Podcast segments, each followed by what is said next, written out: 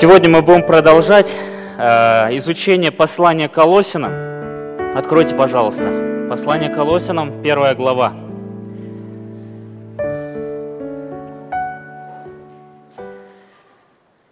Первая глава послания Колосинам. Мы в прошлый раз говорили о том, что Павел услышал хорошую новость от Епофраса. Кто такой Епофрас, все помнят? Это тот, кто пришел в города Колосы, уверовавший уже, уже спасенный человек, и рассказал э, людям о Спасителе, и посредством чего образовалась церковь. Господь образовал там церковь. Но были некие проблемы, о которых мы уже говорили в этой церкви, и поэтому апостол, ой, Епофраз пошел к апостолу Павлу, чтобы поделиться с ним, и чтобы он его наставил и помог ему в чем-то. И вот как раз-таки по причине ереси, по причине нападения на церковь было написано это послание. И э, ключевая мысль этого, этого вообще всего послания звучит так. Поэтому, как вы приняли Христа Иисуса Господа, как вы уверовали в Него именно в того Иисуса, которого вам проповедовал Епофраз, в Нем и держитесь, в Нем укрепляйтесь. Пусть Господь нас благословит, чтобы на всем протяжении всего изучения послания Колосянам мы поняли такую мысль, что Иисус Христос – это центральная личность в нашей жизни, что благодаря Ему мы живем и движемся и существуем, благодаря Ему мы вообще существуем и живем здесь на земле, и проявляем святость благодаря только Ему. Пусть Господь нас благословит, чтобы во всем слава досталась только лишь Ему. И в прошлый раз мы говорили о том, что Павел услышал от Епофраса о Колосской церкви, о колосских верующих, что Бог их утверждает в вере. Не кто-то их утверждает в вере, не они сами, а сам Бог. И поэтому Павел благодарит самого Бога и говорит, благодарю тебя, что ты их утверждаешь в вере. Бог посредством Духа Своего проявляет через колосян свою любовь. Он проявляет свою любовь через колосян. И это об этой любви слышно. О любви колосян дошло информация даже до самого Павла. Эта любовь не остается просто на словах. Эта любовь проявляется в жизни. Потому что это Божья любовь. Потому что Бог ее проявляет Духом Своим через верующих в городе Колосы. Бог утверждает их в надежде, которая ждет их на небесах. Интересно, да, кто-то из людей, чисто по-человечески размышляя, может сказать, ну ничего себе обнадежил, дал надежду, которая хранится на небесах. Верьте мне, у вас все будет на небесах. Но мы знаем, что в Слове Божьем есть еще и такие слова. Надеющиеся на Господа не постыдятся. Никогда такого не будет, чтобы верующий предстанет перед Господом там на небесах и скажет, зачем я всю жизнь потратил – угождая Тебе? Зачем я всю жизнь потратил, веря в Тебя, если тут то, что я ожидал, ничего нету? Бог утверждает нас посредством Слова Божия. Верующий в Иисуса Христа никогда не постыдится. И поэтому Бог утверждает верующих э, в их надежде, которая хранится там, на небесах. Мы уже об этом подробно говорили. Однажды эти колоссяне – верующие, которыми они стали, однажды они услышали, услышали весть о Спасителе, об Иисусе Христе, от самого вот этого Епофраса, малоизвестного да, пастыря этой церкви, но Бог через него потрудился там. Жизнь колоссян кардинально изменилась. Раньше они были врагами, теперь они дети Божьи, теперь они избранные Божьи, теперь Бог благословляет их утверждением в вере, проявлением своих качеств, любви в а, том числе, утверждает их в вере. Это Евангелие принесло и до сих пор еще приносит, в тот момент, когда писалось это послание, приносит свои плоды в жизни колосских христиан. Именно Евангелие. Епофраз принес колоссянам не просто какую-то новую философию, как это было модно на те времена, да в принципе и сейчас, да, философия, что-то какие-то мудрствования, это так популярно – но Епофраз не какую-то философию принес. Епофраз не принес какое-то своего рода сухое какое-то учение. Нет. Епофраз пришел в свой родной город, там, где он родился, там, где он жил. И что он сделал? Всем жителям, те, кто уверовали, да, всем, кому он рассказывал, он указывал на Иисуса Христа, на Спасителя. Он указал им на живую личность, на живого Господина их жизни, на живого Спасителя их жизни, который полноправно проявляет себя через жизнь колосских верующих. Именно живая личность, живые отношения со Христом. Вот на это указал Епофраз. Не принес что-то такое, что как раз-таки начали приносить философы, начали нападать на церковь, начали свои мудрствования вносить в эту церковь, говорить, ладно, Христа, веры в Христа недостаточно, нужно еще и какие-то мудрости иметь. Или же иудействующие пришли и сказали, веры в Христа недостаточно, нужно соблюдать еще закон – но Бог через Епофраса указал колосским верующим на живую личность, на Иисуса Христа. И это принесло радость Павлу. И от благодарения Богу Павел переходит к молитве, которую он решил совершать в постоянстве. Давайте мы прочитаем, а, о чем же все-таки молится апостол Павел. Девятый стих. Первое послание Колосинам, девятый стих. Поэтому и мы с того дня, как об этом услышали, не перестаем молиться о вас и просить, чтобы вы исполнялись познанием воли Его во всякой премудрости и разумении духовном. Чтобы вы исполнялись познанием Его воли. Вот это вот слово «исполнялись», а в нашем русском языке оно переведено, как будто это активный залог, да, который, который заставляет нас что-то делать. Что мы должны делать на основании этого текста? Исполняться познанием Его воли. Но в греческом языке это слово стоит, скажу, конечно, научное слово, но в пассивном залоге. То есть, другими словами, вы не исполняться должны, а Бог вас исполнит. Бог вас исполнит.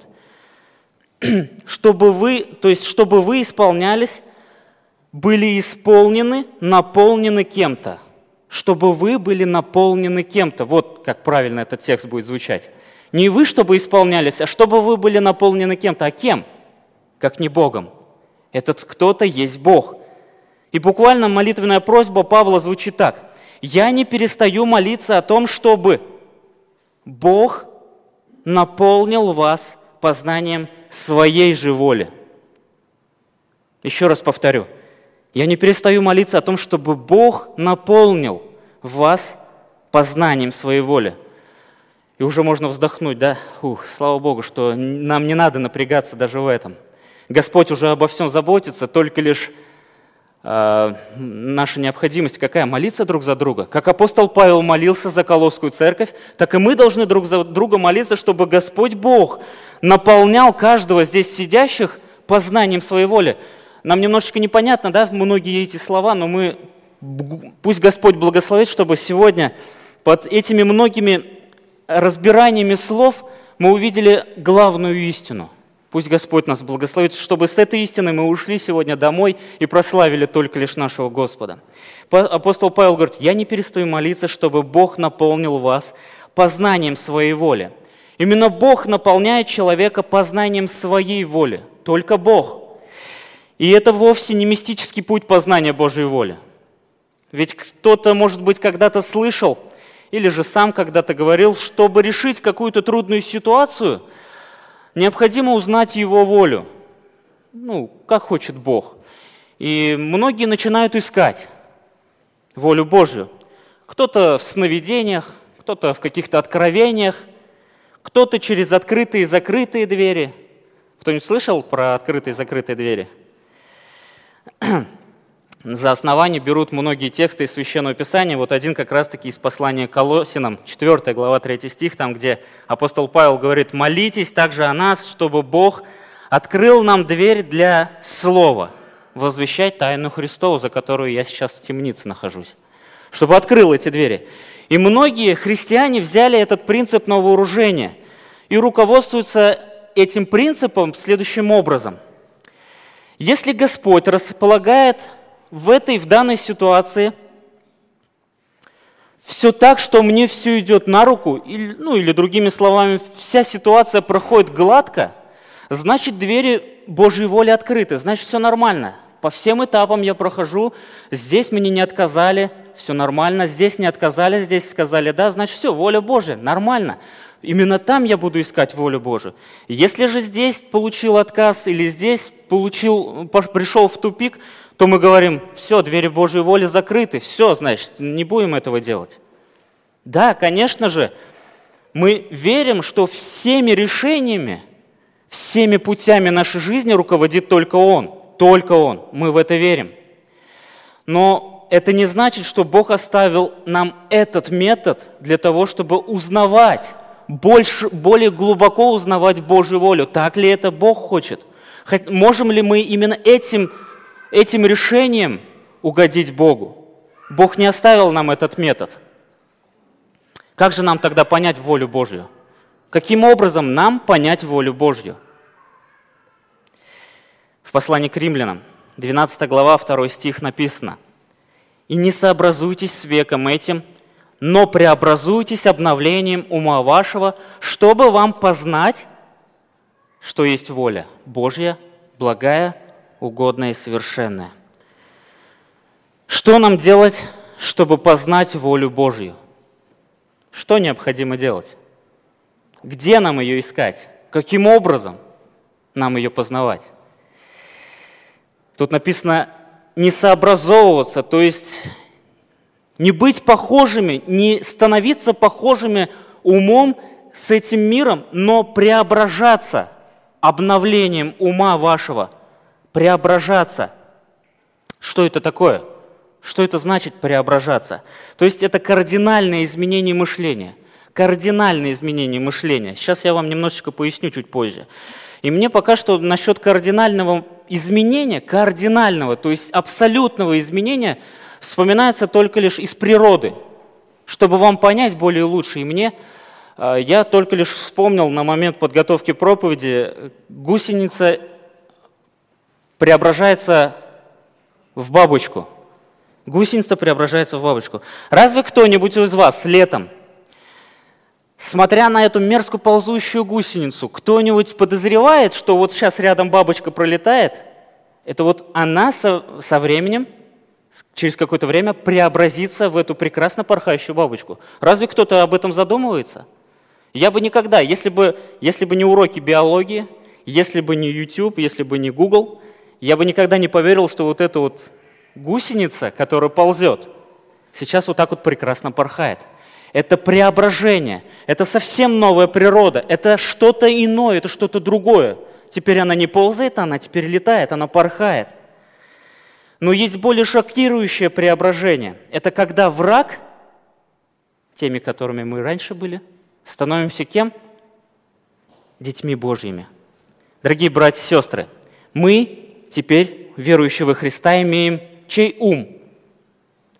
Ум Христа. Нам об этом послание Ефесянам говорит. Мы имеем ум Христа, но еще не во всей полноте, еще не во всем совершенстве – мы еще не наполнены всей, всем познанием Божьей воли. Пока здесь на земле мы живем, Бог желает, чтобы мы преображались. То есть, другими словами, меняли привычное грешное мышление на мышление, которое угодно нашему Богу.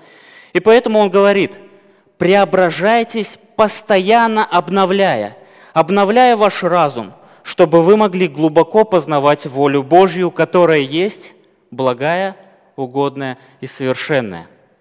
Обновляя ваш разум, постоянно обновляя, постоянно, постоянно, навязывается вопрос, а где мы получим эти обновления? Где база этих обновлений нашего ума?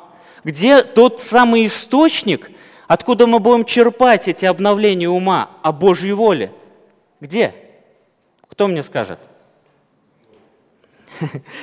Правильный ответ в Слове Божьем. Бог свою волю, послушайте просто внимательно, для меня это в какой-то момент было открытием. Бог всю свою волю оставил здесь. Всю волю. Вся воля Его здесь, не в сновидениях, не в каких-то еще новых откровениях, не в закрытых открытых дверях, нигде угодно. Бог оставил свою волю в Слове Божьем. И оно у каждого из нас есть. Вопрос лишь в том, считаем ли мы эту книгу Словом Божьим? Или же мы ее считаем просто книгу, которую надо, как говорят, надо читать каждый день? Считаем ли мы эту книгу Словом Божьим? Изучаем ли мы ее так же внимательно, как мы изучаем новый маршрут в путеводителе, чтобы не заблудиться, чтобы ни направо, ни налево не уйти? Изучаем ли мы Слово Божье, чтобы не уйти ни направо, ни налево, но во всем угождать Богу, узнавая все больше и больше Его волю? Изучаем ли мы, подходим ли мы к изучению Слова Божьего именно так? Верим ли мы, что в этой книге есть решение всех проблем? Верите ли вы, что в этой книге есть решение абсолютно всех проблем? Или же Бог все-таки что-то упустил? Или же эта книга уже устарела? Как вы думаете, братья и сестры? Кто мне даст ответ? Вот я лично э, уже убежден. На какой-то момент я был не убежден, уже убежден. Господь меня убедил, что в этом слове есть решение всех проблем. И нету ситуаций из ряда вон выходящих, о которых Бог даже не предусмотрел в Слове Своем. Кто-то говорит, нет, в Слове Божьем нет решения проблемы лично моей. Вы же ведь меня не понимаете. Вот я в таких ситуациях сейчас нахожусь.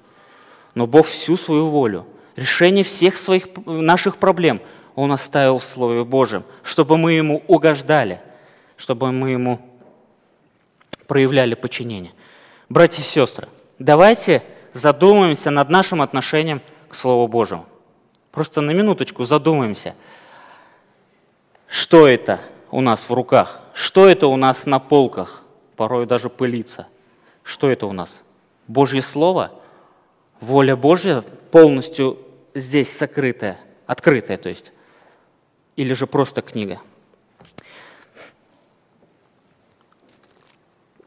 Церковь в городе Фессалоники жила Божьим Словом. Бог нам даже об этом позаботился, чтобы мы увидели примеры, как жить в соответствии с Его волей. Как жить так, чтобы Богу было приятно. И вот, когда мы изучали послание, первое послание к фессалоникийцам, кто изучал на домашних группах, мы можем вспомнить четвертую главу с первого стиха. Там апостол Павел говорит, «Наконец, братья, когда вы уже научились от нас жить так, чтобы ваша жизнь была угодная Богу, Ага, вы научились, так вы и живете, в принципе, он говорит. Мы просим и умоляем вас ради Господа Иисуса, преуспевайте в этом еще больше. Вы уже так живете в соответствии со Словом Божьим. Мы молим, умоляем вас, преуспевайте в этом еще больше. Вы помните, какие указания от Господа Иисуса мы вам дали? То есть они, у них был, было основание – ну, не такая, не такая Библия, которую мы имеем да, сейчас, но у них, было, у них был Ветхий Завет, у них были послания э, на данный момент, которые были написаны, у них были проповеди. И вот те указания, которые они передали от Господа Иисуса Христа в Фессалоникийской церкви, они уже жили в соответствии с этой истиной. Они уже жили угодной Богу жизни. Так написано.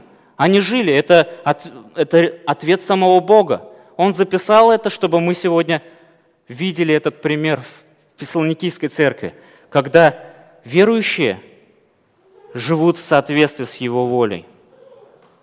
И дальше он говорит, будьте святы, воздерживайтесь от разврата. А, думаю, даже нету нужды писать вам о любви, потому что вы и так ее проявляете, но все же преуспевайте в любви еще больше, он говорит – Старайтесь жить порядочно, занимайтесь каждый своим ремеслом, чтобы зарабатывать своими руками и так далее. То есть это угодная Богу жизнь, и они жили в соответствии с ней. И апостол Павел говорит, умоляем вас, преуспевайте в этом, возрастайте в этом. Пусть ваша жизнь на этом не останавливается. Потому что угодная Богу жизнь, она приятная жизнь. Именно поэтому Павел молитвенно просит о том, чтобы Бог наполнил колоссян – познанием своей воли. И для этого наполнение Бог использует что? Вот здесь вот написано, чтобы вы исполнились познанием воли Его в чем? Э, в какой среде или э, благодаря кому, благодаря чему вы можете познавать эту волю, наполняться познанием этой воли? Написано, во всякой премудрости и разумении духовном.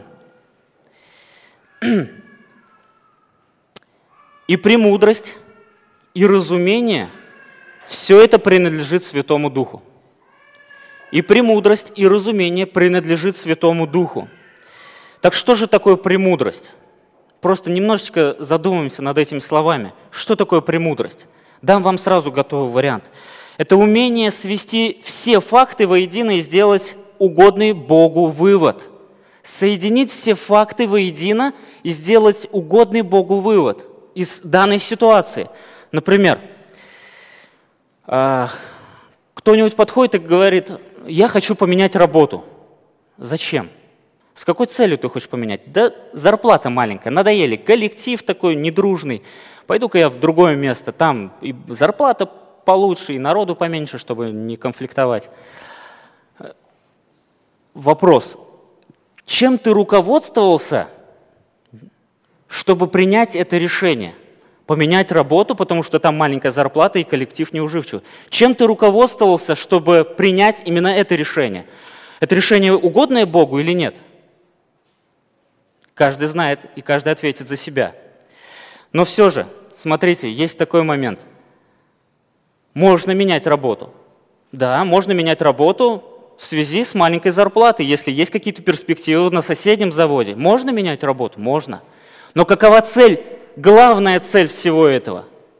Просто ли, чтобы поменять работу ради денег? Или же еще для чего-то? А, для того, чтобы принять правильное решение, мудрое решение, угодное Богу. Бог оставил нам принципы в Священном Писании. Я же говорю, что Бог оставил все, всю свою волю в Священном Писании. Все решения наших проблем здесь. И принцип Священного Писания записан, один из принципов записан в книге притч. При множестве советов строятся предприятия. При множестве советов. Господь нам дал, дает братьев – мудрых братьев, которые изучают Слово Божие, они э, умудрены Святым Духом. И Господь Бог советует, советует, чтобы мы советовались с ними, решали с ними проблемы какие-то, решение каких-то проблем предпринимали там, потому что при множестве советов строятся предприятия. И еще самый главный принцип всех решений – ищите прежде Царствие Божие. Прежде всего, ищите Царство Божие, все остальное приложится вам. С какой целью я хочу поменять работу? Только ли, чтобы зарплата была больше? Или же все-таки, чтобы, да, зарплата будет больше, слава Богу, но у меня есть еще Богом поставленная задача – расширять границы Царства Божьего, расширять границы спасенных людей – я хочу поменять эту работу, да, по причине того, чтобы поменять деньги, но, э, чтобы деньги были больше, но все же еще главная задача, которая не дает мне покоя, чтобы угодить Богу. Мне хочется рассказывать им Евангелие. Мне хочется им рассказывать о том Спасителе, который спас однажды меня. И я сегодня имею эту жизнь, жизнь в нем. И пусть Господь нас благословит, чтобы Бог нам посредством своего Духа давал вот эту вот премудрость, мудр, премудрость того, чтобы мы все факты, все решения, которые, которые у нас крутятся в голове, чтобы мы отдавали Ему, и Он будет их решать. Чтобы посредством Слова Божия Он всегда нас направляет, заметьте, Дух Святой всегда направляет на Слово Божие. Он всегда указывает, а как Бог смотрит на это? А как Бог хочет, чтобы ты поступил сейчас в данной ситуации? Дальше он говорит, премудрость, что, э, разумение – что такое разумение? Другими словами, это понимание. То есть понимание Божьей воли в разных жизненных ситуациях. Понимание. Там премудрость, распознание, а тут понимание. Да, Господь, я понимаю, это Твоя воля, больше ничья. И это может только лишь Господь Бог в нас взрастить посредством Духа Своего. Только Дух Святой, живущий в вас, может направлять вас в прекрасную долину Божьей воли. Только Дух Святой. Только Он может реализовать Божьи желания в вашей жизни. Только Он может реализовать в вашей жизни Божью волю. Смотрите, как Бог заботится о нас. Это забота Бога, чтобы наша жизнь была угодна Богу, была в рамках Его воли. Он умудряет и вразумляет нас посредством Своего Духа. Чтобы мы понимали Божью волю, все больше и больше ее познавали, Он умудряет нас посредством Своего Духа. Без знания того, что желает Бог, мы можем наломать дрова. Без знания Божьей воли, без соприкосновения с Его волей мы можем наломать дров. Израильский народ нам пример. Однажды из-за непослушания и нежелания вообще слушать, что говорит их, что желает Бог, что ему приятно, израильский народ однажды попал в плен – из-за этого, из-за этого непослушания, из-за этого отвержения. Он попал в плен. И поэтому Бог через пророка Осию говорит в 4 главе 6 стихе, «Истреблен будет народ мой из-за недостатка знания». Какого знания? Бог, ты за что сейчас наказываешь свой народ? И тем более истребляешь его. Из-за какого знания? Дальше он говорит, «Как вы отвергли знания, так я отвергну вас, мои священники». Как вы забыли закон вашего Бога, все то, что я вам дал, чтобы вы исполняли, так и я буду забывать про ваших детей, так и я забуду. Только Бог может сделать так, чтобы вы знали Его волю. Только Бог может умудрить вас посредством Духа, живущего в вас, чтобы вы были мудры в Его воле и понимали Его волю.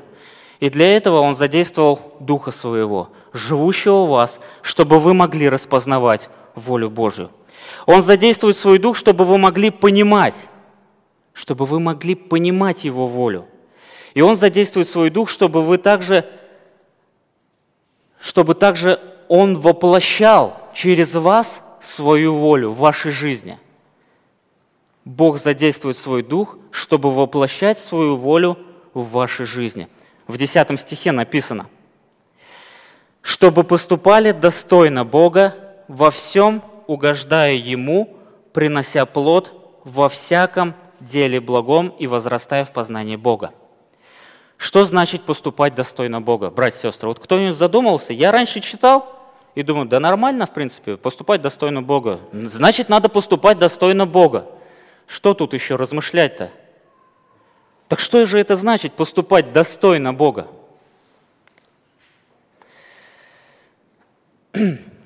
один из, одно из значений а, слова «достойно», одно из значений, э, я думаю, что оно самое удачное, это выровнять весы. Выровнять весы. То есть, другими словами, на одних весах Бог, на других весах вы, ну я. Могу ли я жить, своей, э, могу ли я своей жизнью жить так, чтобы поступать достойно уровня Бога, чтобы Ему было приятно, чтобы Ему было угодно, чтобы Он был во всем доволен. Можем ли мы это делать? Сможем ли мы поступать достойно Бога? Как вы думаете, братья и сестры? Кто-нибудь рискнет это сказать? Да я могу. В принципе, я уже 10 лет в этом пребываю, и все нормально. У меня уже опыт хороший. в Иисуса Навина. Недавно читал книгу Иисуса Навина в 24 главе с 18 по 19 стих, когда Иисус Навин уже перед смертью своей э, разговаривал с израильским народом и говорит, вот Будете ли вы от всего сердца, всем разумением, всей своей сущностью поклоняться этому Богу, который вывел вас из земли египетской своей рукой сильной? Мало того, Он перевел вас через Иордан, дал вам, захватил все города, дал вам во владение эту обещанную землю. Будете ли вы Ему поклоняться, Ему служить этому Богу? Как вы думаете, какой ответ был у израильского народа? Господь прогнал от нас все народы, и амареев, живших в этой земле. Поэтому и мы будем служить Богу, Господу нашему, потому что Он наш Бог. Вот такие вот самоуверенные слова были у израильского народа. Но Иисус Навин знал, и поэтому Он сказал. И сказал Иисус Навин, нет, не сможете служить вы Богу. Не сможете вы служить Богу, потому что Он Бог святой и ревнитель. Он не потерпит беззакония вашего и грехов ваших. И как вы думаете, израильский народ, кто-то из них наверняка же подумал, да ладно, говорит-то, я же сказал же, что я буду исполнять все то, что он повелел. Я же сказал же, что я буду соответствовать Бог, Божьему уровню, чтобы ему было приятно. Сказал же, значит, будет сделано. Иисус Навин умер, сразу народ израильский впал в грех. Мало того, что они не исполнили Божье, Божье повеление, чтобы они уничтожали все народы, которые там находятся, чтобы они не ввели народ израильский в идолопоклонство, так э, они не послушались этого. Они не послушались Бога. И они оставляли многих в живых, и Бог их начал наказывать. Он начал испытывать народ израильский. Э, эти народы, которые остались среди израильтян, они ввели народ израильский куда? Выдало поклонство. А где их Бог, который реально Бог? Живой Бог, которому они обещали служить. Где их Бог? Ведь прошло же не так много времени с тех пор, как они это обещали. Почему сейчас они поклоняются каким-то камням? Почему? Потому что наша сущность такова. Мы сами по себе таковы. Мы всегда подвержены беззаконию и грехам. Мы всегда этому подвержены и мы не сможем соответствовать уровню Божьей, Божьей воли и Божьего стандарта. Мы не сможем поступать достойно Бога, братья и сестры. И как вы думаете, сказать ли слава Богу на это? Или сказать, ой-ой-ой, что же делать-то, куда бежать? Ведь надо же исполнять, ведь надо же соответствовать, надо же поступать достойно Богу. Что делать-то, братья и сестры? Слава Богу, что Бог не хочет, чтобы мы Ему угождали. Он не хочет, чтобы мы даже думали, что мы, нам по силам угождать Ему во всем. Этого Бог не хочет, и слава Богу. Павел в послании Галатам делится своей жизнью – он делится своей жизнью соответствующей стандартам Бога, соответствующей Божьему стандарту. Так в чем же его секрет-то? В чем секрет его жизни? Как вы думаете? В чем секрет? Твердость, уверенность, уже преклонные года? Нет? Послание Галатам 2.20. Он говорит, уже не я живу, не я живу, а кто живет? Живет во мне Христос, а что ныне живу во плоти, то живу верою в Сына Божия, возлюбившего меня и предавшего себя за меня. Только Христос живет во мне. Только Христос, живущий в вас своим духом, может поступать достойно Бога.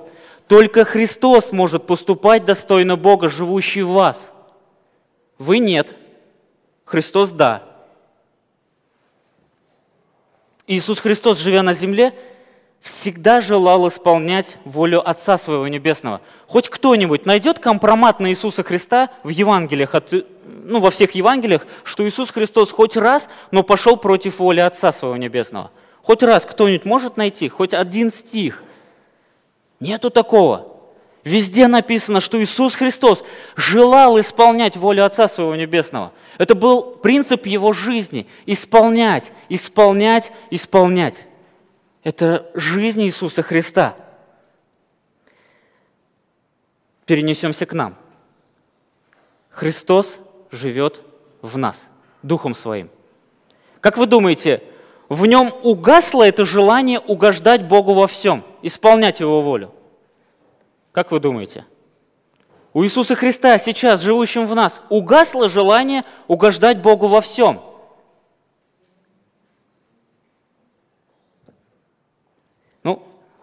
Для... Спасибо, что ответили. Конечно же нет, это правильный ответ. Нет, у Иисуса Христа никогда в жизни, за всю историю не то что человечества, вообще всего, всего того, что создано и не создано, за всю историю всего, у Иисуса Христа никогда не пропадет желание угождать Небесному Отцу, делать Ему приятное. И что интересно, у Него это лучше получается, чем когда-либо у кого-то из людей получилось бы. У Иисуса Христа это намного лучше получается и всегда будет получаться, чем у нас. Запомните это. Иисус Христос – это тот, кто исполнял и исполнил Его волю. Бог был доволен Его жертвой, всем, всем тем, что Он сделал. Он исполнил закон, Он принес себя в жертву. Бог был доволен? Скоро мы будем Пасху отмечать. Это результат того, что Бог был доволен его жертвой. Бог был доволен э, ценой, заплаченной за грехи всего человечества. Слава Богу, что мы не одни. Мы не одни. Христос живет в нас Духом Своим. Порой бывает, да, нас подмывает на такие вещи, что когда мы слышим такие слова, поступать достойно Бога, во всем угождаю Ему, часто подмывает нас, да, в нашей самоуверенности закатать рукава и сказать, так, ну что там еще-то? ну вот, вот это, ладно, я исполнил. Что еще нужно исполнить? Подмывает, да ведь? Скажите же ведь. Охота же ведь вот этой жизнью самостоятельности жить. Да ладно, я уже не ребенок. Давай я сам смогу. Бог говорит, не сможешь? Ты не сможешь жить в соответствии с моей волей. Ты не сможешь во всем угождать мне. Ты не сможешь. Предоставляем ли мы место Христу, который живет в нас, чтобы Он угождал Богу? Ведь Он первоклассный исполнитель Его воли. Мы же это помним. Мы это видим в Слове Божьем. Предоставляем ли мы Ему это место, чтобы Он это исполнял через нас? Послушайте, что автор послания к евреям говорит – Евреям 13 глава с 20 по 21 стих. «Пусть Бог, источник мира, который благодаря крови, скрепляющий вечный завет, воскресил из мертвых Господа нашего Иисуса, великого пастыря своих овец, укрепит вас на добро для исполнения Его воли». Интересно, да? Написано же ведь. «Укрепит вас на добро для исполнения Его воли». Ох, вот оно же ведь то самое место, где мы можем найти подтверждение. Господь, укрепи меня, чтобы я исполнял Твою волю. Дай мне этой силы. Дай мне, чтобы я это исполнял. Укрепи меня, чтобы я делал добро. Помоги мне. Это применение вырванного из контекста стиха. Почему я сказал вырванного из контекста? Потому что здесь есть продолжение – укрепит вас на добро для исполнения Его воли, и пусть через Иисуса Христа Он совершает в нас то, что угодно Ему. Еще раз прочитаю. И пусть через Иисуса Христа Бог совершает в вас то, что угодно Ему. Кто совершает? Вы что ли? Кто из нас совершает? Христос совершает. Через Иисуса Христа Он совершает – то, что угодно Богу. Иисусу Христу, дальше написано, Иисусу Христу да будет слава во веки веков. Аминь. Только Ему слава. Бог желает славы только себе. Он ревнитель. Он Бог великий, всемогущий. Он этого желает. Он желает, чтобы только Иисус Христос Ему угождал. И Христос угождает Ему. Предоставляем ли мы Ему это место? Вот как мы можем поступать достойно Бога, во всем угождая Ему. Вот таким вот образом. Только благодаря Христу, который Духом Своим живет в каждом верующем. Только благодаря Христу, живущим Духом Своим в каждом верующем. Только Дух Христа может приносить плод во всяком добром деле. Мы дальше читаем. Принося плод во, все, во всяком добром деле. Только, опять же, благодаря Духу Христа мы это можем. Сами по себе мы только можем что? Что мы сами по себе? Каждый за себя может ответить. Я только могу грешить, лично я. Но если я, мы во Христе и Христос в нас, то и жизнь наша наполнена плодами, угодными Богу. Жизнь наша наполнена плодами, угодными Богу. Э, Иисус Христос однажды своим ученикам в Евангелии от Иоанна в 15 главе сказал такие слова с 4 по 5 стих. «Прибудьте во мне, и я в вас». Вот, и он приводит пример. Вот как веточка сама по себе, она же ведь не приносит плод. Нет? Нет. Если она не будет на лозе. Вот так же и вы. Вы же веточки, а я лоза. Вот так же и вы не сможете принести плода, если не будете во мне, если не будете на этой лозе, которая будет питать вас соками – чтобы эти плоды выросли. Я есть лоза, а вы ветви. Кто пребывает во мне, и я в нем, тот приносит много плода. Вот он секрет плодоношения, так сказать. Я не как аграрный э, спецтехник, да, который говорю, вот сейчас мы будем плодоносить. Вот он секрет, который хочет Господь нам открыть. Если мы пребываем в нем, и он в нас – то приносим много плода. И дальше написано, без меня не можете делать ничего. Подожди, вообще ничего, что ли, не могу делать? Ничего. А, знаю, что можешь делать. Грешить. Все, в принципе, больше у тебя нет ресурсов. У тебя есть ресурсы а, такие, Галатам 5 глава, с 19 по 21 стих. Помните ресурсы наши, личные? А с чего там начинается? Злость, ненависть, убийство, прелюбодеяние и все остальное, да, вот это наше, это наши ресурсы, это вот то, что мы можем. Но Богу это не угодно. А Бог желает, чтобы мы угождали Богу. Как? Каким образом? Даже плоды-то не наши, братья и сестры. Даже плоды не наши. Там написано «дела плоти». Не плоды же плоти, да ведь? Дела плоти. А дальше в 22 стихе написано «плод, же духа». Плод же Духа – любовь, радость, мир, долготерпение, благость, милосердие, вера, кротость, воздержание и так далее, и так далее. Все, что угодно Богу. И когда я читаю эти стихи, почему-то у меня как-то это, так, а, а, облака как будто рассеиваются, и синева такая, свет светит, почему-то, не знаю. Плод Духа – это все то, что принадлежит Ему, это все то, что приятно Богу. Но это не наши плоды. Это не наши плоды. Все это принадлежит Христу. Все это принадлежит Христу. И только благодаря Ему в нашей жизни, в вашей жизни будут плоды. Только благодаря Ему в вашей жизни будут плоды, угодные Богу во всем, во всяком добром деле. Дальше апостол Павел говорит, возрастая в познании Бога. Возрастая в познании Бога. Это, этот духовный рост невозможен без познания Бога. Он говорит, возрастая в познании Бога. Как я могу возрастать?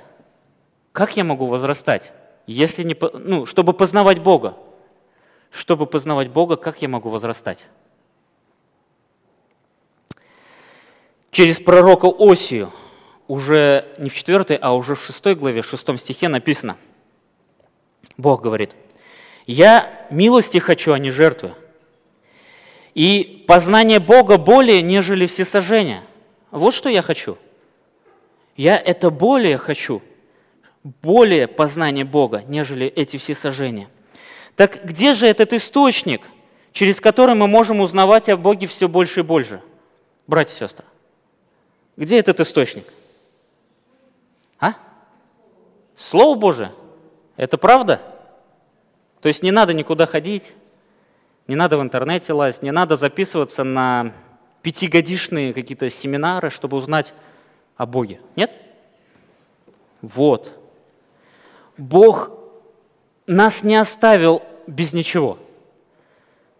Смотря на эту книгу, вообще не без ничего. Он все это письмо, он написал письмо. Кто-нибудь писал такое письмо такой толщины? Нет? Даже возлюбленным никто не писал так. Бог о себе чтобы мы о нем больше узнавали, он о себе написал вот такое письмо. Он показал, какой он есть. Он раскрыл нам, кто он. И посредством Духа Святого мы понимаем, Дух Святой нас учит, он же ведь учитель. Он же тот самый, который нас научает, он дает нам понимать Бога, он дает понимать нам Его качество, он дает нам понимать все решения, которые он принял. Только посредством Духа Святого Бог дает нам это понимать. И Только лишь Слово Божие может умудрить нас. Только лишь Слово Божие нас может взрастить в понимание Слова Божия о себе. Бог никогда нас в жизни не подпускал так близко, как сейчас, когда мы уверовали в Иисуса Христа. Только лишь благодаря Христу мы находимся к Богу так близко, так близко. Он оставил нам Слово Божие, чтобы мы узнавали о Боге, и чтобы мы со всей уверенностью, со всей смелостью могли Бога как называть? Отцом. Там даже есть э, такое ласкательное слово. Папочка. Чтобы мы папочкой его называли. Бог об этом позаботился. Бог нас настолько близко подпустил к себе. Бог настолько нам разрешил его называть своим папочкой, чтобы мы понимали вот эти близкие взаимоотношения с ним. Чтобы мы понимали отношения отца и сына – Господь Бог об этом позаботился, братья и сестры. И все это заложено в Слове Божьем, опять же, в этом Слове. Никуда мы не уходим от Него, только здесь все. Это источник всего, познания Бога, познания Его воли, чтобы мы угождали Ему во всем. Пусть нас Господь благословит, чтобы мы серьезно задумались, что это за книга. Читаем ли мы ее внимательно с целью изучать Бога, узнавать о Боге все больше. Не просто с научной точки зрения, чтобы носы утереть ученым, а чтобы с этим папочкой небесным у нас были близкие, теплые взаимоотношения. Даже больше, чем с нашими земными отцами и мамами. Пусть Господь нас в этом благословит. Ведь это намного приятней. Это намного приятней. Далее Павел молится в 11 стихе укрепляясь всякою силою по могуществу славы Его, во всяком терпении и великодушии с радостью. Вот здесь-то написано «укрепляясь». Укрепляясь. Это, это постоянное действие. Нам, у нас не бывает такое, что мы один раз раз укрепились силою, и все, и на всю жизнь так. Даже спортсмены и те ходят постоянно в спортзал для того, чтобы постоянно укрепляться. Годик, месяц, даже с месяца начнем, месяц не походят, все, они уже обратно в свою старую одежду влазят, потому что похудели, мышцы подослабли. Даже спортсмены. И вот, вот это вот укрепление, постоянное укрепление, как раз-таки здесь э, объясняется. Это постоянное действие, это постоянный процесс. Только здесь написано у нас в русском переводе, укрепляясь всякою силою. Я когда первый раз прочитал, мне в голову сразу пришли все силы, которые есть в этом мире. И нам надо ими постоянно укрепляться. Слава Богу, что есть оригинал. Слава Богу, что есть люди, которые понимают этот оригинал и э, написали на основании этого оригинала э, перевод Библии более точный. Слава Богу. Потому что я бы так и думал, что всякой силой надо укрепляться. Дословно перевод здесь такой. Укрепляясь его силой. Не всякой, а сразу концентрация. Его силой по могуществу славы его. Укрепляясь постоянно его силой по могуществу славы его. Верующим необходимо постоянное укрепление его силой на протяжении всей своей жизни. Эта сила проявляется в нас Через кого? Вот я раньше вот молился, Господь, дай мне силы. Дай мне силы. Но Он не будет давать силу. Знаете почему? Потому что вся сила в духе Его. Вся сила в Его духе. Однажды Иисус Христос сказал своим ученикам, помните, э, это в Евангелии от Луки, и еще в Деяниях написано, что через какое-то время они получат, что получат? Силу, когда на них сойдет Дух Святой. Силу, которая находится в Духе Святом. А пока а, этого не произойдет, они никуда не должны выходить из Иерусалима, никому не должны рассказывать весь Евангелие, то есть то повеление исполнять, которое им Господь дал, когда Он возносился на небо. Идите и научите все народы, крестя их во имя Отца и Сына Святого Духа. Он им сказал, сидите и ждите моей силы. Я вселюсь в вас.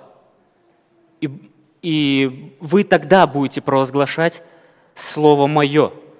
Что интересно, Бог даже в этом, даже в проповеди Евангелия не хочет, чтобы мы здесь были самостоятельными. Бог не хочет, чтобы кому-то из людей досталась слава.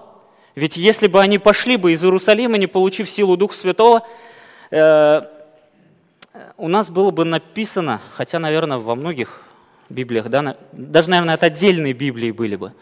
Библия святого и могущественного Павла, святого и могущественного Иакова, Андрея и так далее. Было бы так, если бы слава бы им доставалась, если бы они ушли без силы Духа Святого, да ведь? Так же было бы. А Бог ревнитель, Бог славы своей говорит, ладно, ладно, тебе отдам уж, упорный ты слишком. Нет, никому, говорит, не отдам своей славы. И он через своего духа, опять же, славу через, э, в нашей жизни э, возвращает опять себе. Господь посредством своего духа прославляет опять же себя.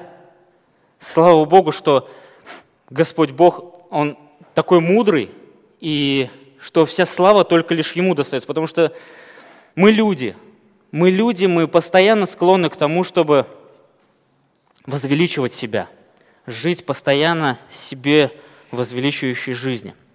Но зачем нам постоянно-то укрепляться Духом Святым? Зачем нам постоянно укрепляться силой Святого Духа? Зачем?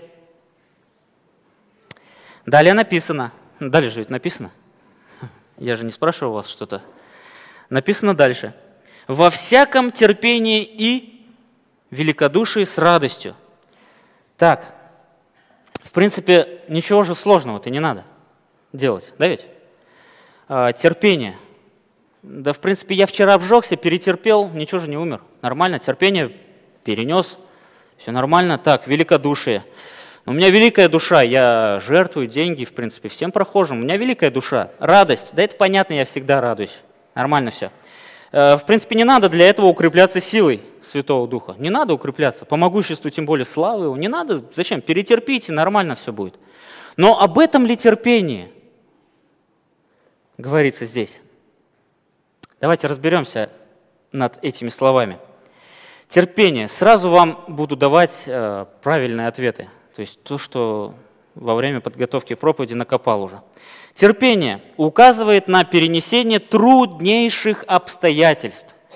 Вот, этот вот, вот это вот слово в греческом языке указывает на претерпевание труднейших обстоятельств в жизни. Мы можем увидеть пример еврейских верующих в послании к евреям. Помните? Когда они терпели, проявляли терпение. Помните эти слова в первой главе? Они проявляли терпение и в этом угождали Богу. А что, в чем они терпели-то? В чем их терпение проявлялось? Они уверовали в Иисуса Христа как в личного Спасителя. Только в Него, только в Нем вся надежда и жизнь. И, естественно, по этой-то причине их выгнали из семьи, от них отреклись родственники, отец и мать сказали, ты мне не сын, ты мне не дочь. Они заживо, дословно похоронили их. Их не принимали, их выгоняли из синагог, их не принимали на работу, у них было все сложно. Они были скитальцами. И представляете, во всем этом они проявляли терпение. А дальше то терпение, которое претерпевали первые христиане, помните? Когда их бросали в львиные рвы, когда над ними издевались. Благодаря кому они терпели-то? Своими силами, что ли? Сейчас мы об этом поговорим. Великодушие указывает на уживчивость, уживчивость с трудными людьми. Вот это вот, вот слово, которое в греческом языке указывает на уживчивость именно с трудными людьми. Ведь мы же можем уживаться с нормальными людьми, да? Ведь мы себе, в принципе, выбираем лагерь таких друзей, с которыми мы можем уживаться. Но не дай Бог кто-то со мной не уживется. Все, прочь из моей волчьей стаи. Да ведь? Так же бывает. Но вот именно вот это вот слово великодушие говорится уживчивость с трудными людьми. И вопрос, вопрос к вам. Кто может своими силами постоянно переносить трудные обстоятельства в жизни? У кого они действительно трудные? Ну, вообще всякие трудные обстоятельства. Кто может своими силами постоянно претерпевать? Своими силами. Кто? Кто может своими силами постоянно уживаться с трудными людьми? Кто? Постоянно. Своими силами. У меня руки начинают трястись уже после первой минуты уже с такими людьми. А, кто может постоянно радоваться неподдельной радостью? Написано же, да, всегда радуйтесь. Но бывают же такие минуты, когда нам неохота радоваться. А надо радоваться, всегда радуйтесь. Ну и улыбаясь. Поддельная радость. Видно же, да, поддельную улыбку и естественную улыбку. Да, это всегда видно. Радуемся ли мы неподдельно? Кто во всем этом может преуспеть своими силами? Я специально задаю эти вопросы, чтобы вы поняли, на кого я хочу указать. Специально это говорю. Ведь все это, вся его воля, которую Бог хочет, чтобы мы проявили на практике, все это возможно только лишь благодаря кому? Иисусу Христу, живущему в нас. В моем личном арсенале, вот лично в моем арсенале, не знаю, как у вас, может, у вас другие пеналы в душе, да?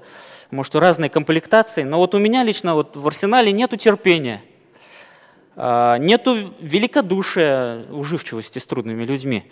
У меня нету, порой, часто бывает, нету неподдельной радости. У меня есть только нетерпение, ненависть, злоба. Ну, это то, что у меня есть. Не знаю, как у вас, братья и сестры. Сами ответьте за себя. У меня нету любви, у меня нету мира. Постоянного этого нету. У меня нету этих источников, у меня нету этих ресурсов. И слава Богу, слава Богу, что у меня их нету. Иначе бы я себя бы прославлял. Зато есть у Христа. Все это есть у Духа Христа. И Он, как нам известно уже ниже, в 27 стихе, живет в нас своим Духом. Помните плоды Духа Христа? Любовь, радость, мир, долготерпение – все это принадлежит Ему. И во всем этом слава только лишь Ему. Я никогда не хочу забывать слова Иисуса Христа. Вот эти вот. «Никогда без меня не можете делать ничего». Пусть, э, такое пожелание, пусть и вы не забывайте эти слова. Не забывайте вот эти вот, это прекрасные слова. Без меня не можете делать ничего. Потому что порой мы сидим-сидим и говорим, Можем. Можем, и выпрямляемся, нос высоко. Бог далеко уже от нас. Но Бог славы своей никому не отдаст. Он поставит вас на место своими способами.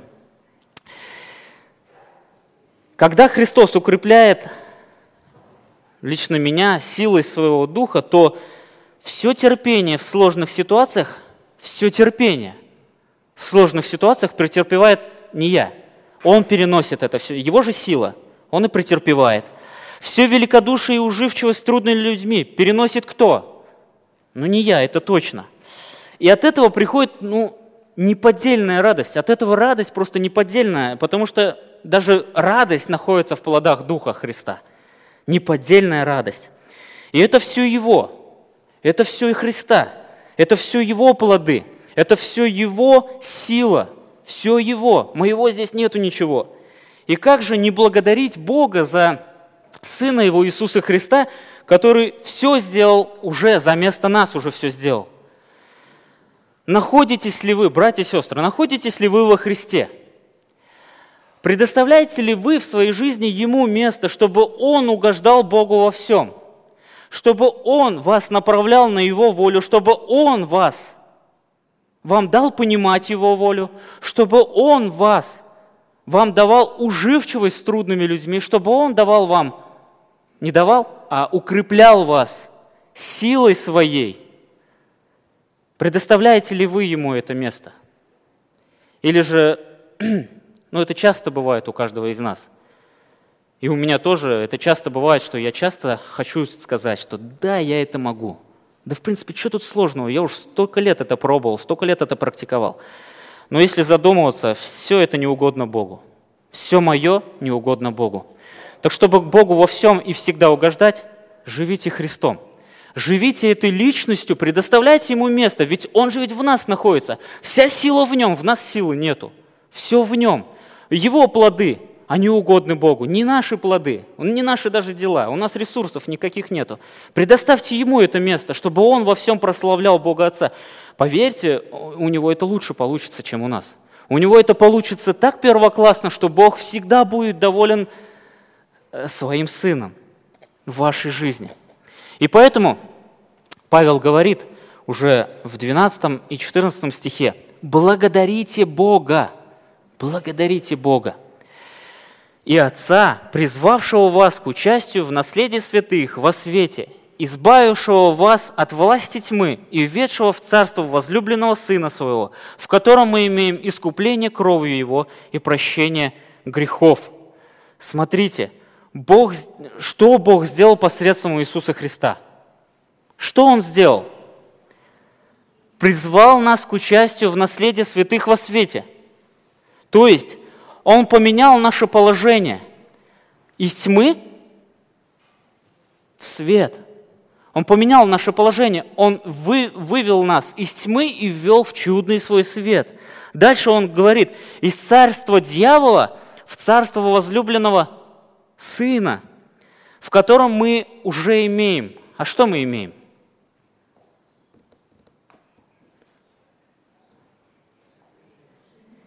Искупление кровью Его и прощение грехов. Мы можем на этом остановиться, сказать аминь и разойтись. Давайте минутку уделим этому внимание. Что такое искупление? Это когда Иисус Христос за место нас, за место нас, пошел в кассу доброволь, э, доброго, справедливого и святого Бога – за место нас Иисус Христос пошел в кассу, чтобы расплатиться с этим Богом. Он расплатился ценой своей святой кровью. Он расплатился, он заплатил за цену за все грехи человечества. Это Иисус Христос сделал. Что такое прощение грехов? Это тогда, когда кто-то поверил, что Иисус Христос уже за все заплатил. Он приходит к Христу, и Христос говорит ему – все, ты чист. Ты чист, ты мой. И поверь мне, никогда никто не вырвет тебя из руки моей. Все, ты мой, ты навеки мой. Теперь ты полностью чистый, ты теперь святой, непорочный. Благодаря кому? Мне. Благодаря мне, Христос говорит. Как прекрасно, что в деле спасения Бог уже все сделал за место нас, посредством Иисуса Христа – ведь нашего же там не было ничего, да ведь? Мы же ведь не платили цену за грехи. Нет, иначе бы нас здесь не было, мы бы умерли. Это единственная цена за грех, возмездие за грех – это смерть. Христос умер за наши грехи, да ведь? За место нас Он умер. В этом радость, ну, это великая радость для каждого, кто это ощутил. Пусть Господь благословит каждого, кто здесь еще не имеет мира с Богом, чтобы он тоже ощутил эту радость. Молите Бога, чтобы Господь вам открыл вот эту истину, а Спасителя, единственного Спасителя, Иисусе Христе, который уже абсолютно все сделал в вашей жизни, чтобы вы были спасены. Верьте Ему, доверьтесь Его жертве, которую Он заплатил за ваши грехи. Только Христос мог сделать для спасения все. И Он это сделал. Все же сделал. Да ведь? Что нас теперь ждет? Жительство на небесах, братья и сестры, мы скоро переедем туда, все готовятся туда, чемоданы пакуем. Об этом хочется говорить постоянно, да? Я завидую некоторым сестрам и братьям, которые уже пожилые. Ведь скоро же уже пойдете туда, да, увидите всю эту радость, увидите все то великолепие, и никто из вас не скажет, эй, а я-то думал, что у меня трешка там будет, или здесь-то дерево будет расти. Никто так не скажет. Все будут радостны, все будут ликовать. И не просто вот от этого всего будут ликовать. Самое главное, знаете, от чего будем ликовать? От Господа, от Его величия, от Его славы. То слава Богу, что Господь это все сделал. И что интересно, у нас, я сейчас показал вам промежуток нашего спасения, показал промежуток нашего вечного проживания там, на небесах. Но мы же здесь на земле, на земле же ведь живем, да ведь? Живем на земле. Вот этот вот отрезок я еще не сказал. А как здесь жить? Как жить здесь на земле, братья и сестры? Угождать Ему во всем, делать Ему приятное. Иисус Христос уже обо всем позаботился. Он же ведь в нас живет своим духом, да ведь? Он научает нас, Он дает нам понять, что есть воля благая, угодная, совершенная. Он дает нам познакомиться все больше и больше, все ближе и ближе, познакомиться с нашим небесным папочкой. Именно Дух Святой, Дух Христа это делает. Братья и сестры, не причисляйте это к себе. Все достижения только лишь благодаря Духу Христа, который живет в нас. Он позаботился о том, чтобы не быть с нами и постоянно нас учить, а потом раз он куда-то в командировку уехал, да, в Сибирь, чтобы там обучать других людей. Он находится в нас, в каждом из нас, в каждом верующем. И он нас научает, что есть воля Божья. Он нас наполняет этой волей. Он нам, он реализует волю Божию, воплощает ее в жизни нашей своей силой, если мы Ему предоставляем это место, если мы смиряемся перед Его величием и Его силой и говорим, Господь, Ты это делай, я этого не смогу. Я не смогу уживаться с этими трудными людьми, я готов их лопатой убить. Я не могу терпеть, я нетерпеливый. Даже вот на светофоре стою, и то нетерпеливый. Господь, Ты терпи. Ведь плоды-то Твои, любовь, радость, мир, долготерпение, это все приятно Твоему Отцу. Ты это делай, Господь. И Он будет это делать. Потому что Он могущественный Бог, живущий в нас. Пусть нас Господь благословит, чтобы именно это отличало нас от этого мира. Чтобы именно Христос жил в нас и прославлял через нашу жизнь. Не нас прославлял, забудьте это, постарайтесь это забыть. Хотя плоть постоянно будет об этом напоминать, чтобы мы хоть что-то имели.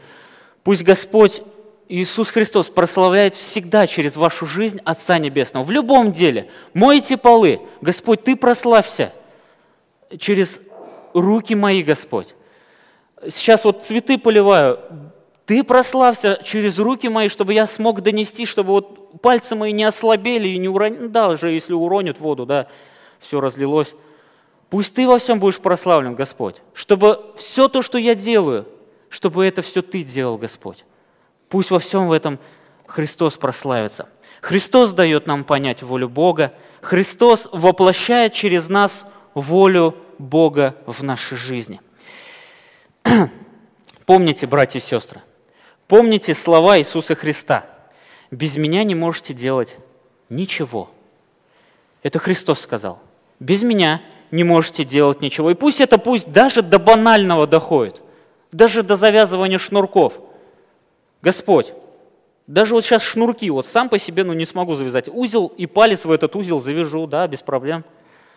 А вот пусть во всем даже, и даже в этом прославишься ты, даже в поднесении воды вот сюда, на кафедру, да, пусть во всем ты прославишься, чтобы несмотря на меня, опа, смотрите, идет, воду несет, вот это служитель, да, молодец, чтобы даже в этом Господь прославился.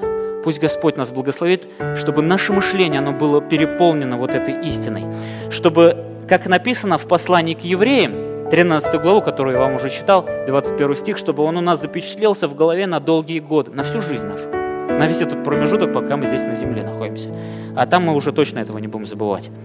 Пусть через Иисуса Христа Бог совершает в вас, в каждом верующем в Иисуса Христа, чтобы через Иисуса Христа Бог совершает в вас то, что угодно Ему – Иисусу Христу да будет слава во веки веков.